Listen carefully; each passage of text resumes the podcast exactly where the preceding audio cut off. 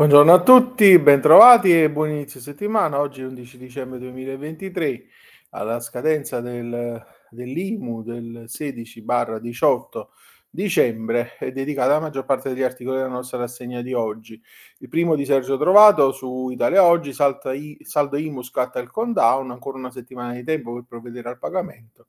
Ecco chi è obbligato e chi no, eh, e quindi ehm, il 18 dicembre è l'ultimo giorno utile per il pagamento, considerato che il 16 termine ordinario scatta di sabato e dal giorno successivo alla scadenza è possibile versare il tributo con una mini sanzione gli interessi nei tempi e nei modi previsti dalla legge. Sono obbligati a mettere mano al portafoglio, a versare integralmente il tributo i titolari di fabbricati, aree fabbricabili, terreni, la seconda rata può essere calcolata applicando le aliquote delle liberazioni eh, dei comuni per il 2023. Il pagamento deve essere effettuato a saldo di quanto dovuto per l'intero anno, tenuto conto di quanto già versato in acconto nel mese di giugno. Non pagano l'imposta i titolari di immobili occupati abusivamente. Sono esonerati dal prelievo anche gli immobili adibiti a abitazione principale, tranne quelli di lusso, ville, castelli, ai quali è riconosciuta una detrazione d'imposta. Non paga neppure il genitore affidatario dei figli la casa, de, per la casa familiare assegnata a un provvedimento del giudice che è stata assimilata alla norma eh, di legge all'abitazione eh, principale e dall'esenzione fruiscono anche gli immobili posseduti e utilizzati dagli enti non profit e terreni agricoli. Hanno diritto a una riduzione del tributo, gli immobili inagibili, le unità immobiliari date in uso gratuito a parenti in linea retta, entro il primo grado, i fabbricati di interesse storico artistico e quelli locati a canone concordato. Il secondo articolo oggi eh, eh, lo troviamo su Reti Plus Enti Locale Edilizia, firma di Cristiano Dell'Oste e Giovanni Parente. Caccia 11 miliardi da negozi uffici alle seconde case. L'appuntamento di lunedì 18 porta con sé una cattiva notizia. Quella buona è che nella maggior parte dei casi il calcolo è semplice perché le aliquote fissate del 2023 sono identiche a quelle del 2022, sulla base delle quali è stato versato l'acconto del 16 giugno. Perciò, se la situazione dell'immobile non è cambiata, basta eh, replicare lo stesso importo in modello F24 nel bollettino postale. L'izia cattiva è che quasi tutte le città eh, hanno raggiunto il massimo dell'aliquota possibile, 10,6 per 1000, 11,4 per 1000 i centri che avevano deciso e confermato la maggioranza dei tasi fino al 2019.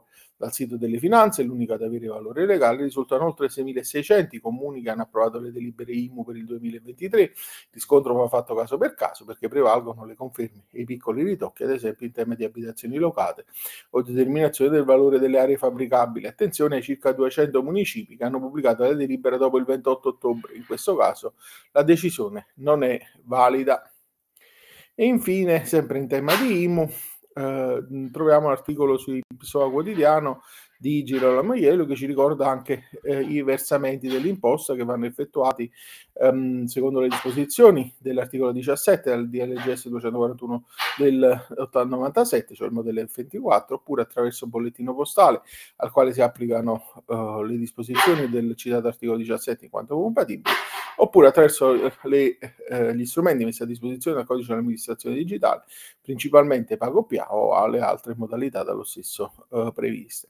Cambiamo argomento, occupiamoci di un po' di giurisprudenza dal, eh, dalla rassegna di Italia Oggi, la competenza agganciata all'ente impositore è il primo degli articoli che trattiamo, ehm, l'occasione è la CGT primo grado di Milano del 21 luglio scorso, secondo cui nel contenzioso riguardante l'impugnazione di un'intimazione di pagamento emessa dal concessionario della riscossione avente sede eh, diversa dall'ente impositore per il quale agisce nel recupero dei tributi locali, sarà competente la Corte di Giustizia tributaria in cui avrà sede l'ente titolare della pretesa, articolo di Benito Fuoco, come pure eh, l'articolo eh, successivo eh, che andiamo a trattare sulla um, sulla intimazione che deve essere dettagliata, commenta la sentenza della Corte di Giustizia Tributaria di primo grado di Milano, a prescindere dalla regolarità della notifica di un avviso di accertamento, incluso insieme ad altre cartelle di pagamento un'intimazione notificata al contribuente, sarà illegittima la pretesa sottesa allo stesso laddove esso, benché menzionato nell'atto, non venga riportato nel dettaglio del debito complessivo. E E poi sulle sanzioni la prescrizione va differenziata. La Cassazione, quinta sezione civile, ordinanza 30 31.260 del 2023, secondo cui costituisce principio generale dell'ordinamento tributario, valido su, valido su qualsiasi provvedimento sanzionatorio e non limitato alle sole sanzioni eh, non contestuali a un atto impositivo, quello che stabilisce la prescrizione quinquennale per le sanzioni in caso di notifica di una cartella non fondata su sentenza passata in giudicato. E questa era l'ultimo articolo della nostra rassegna di oggi. Io vi auguro un buon proseguimento di giornata un'ottima settimana. Arrivederci, a domani.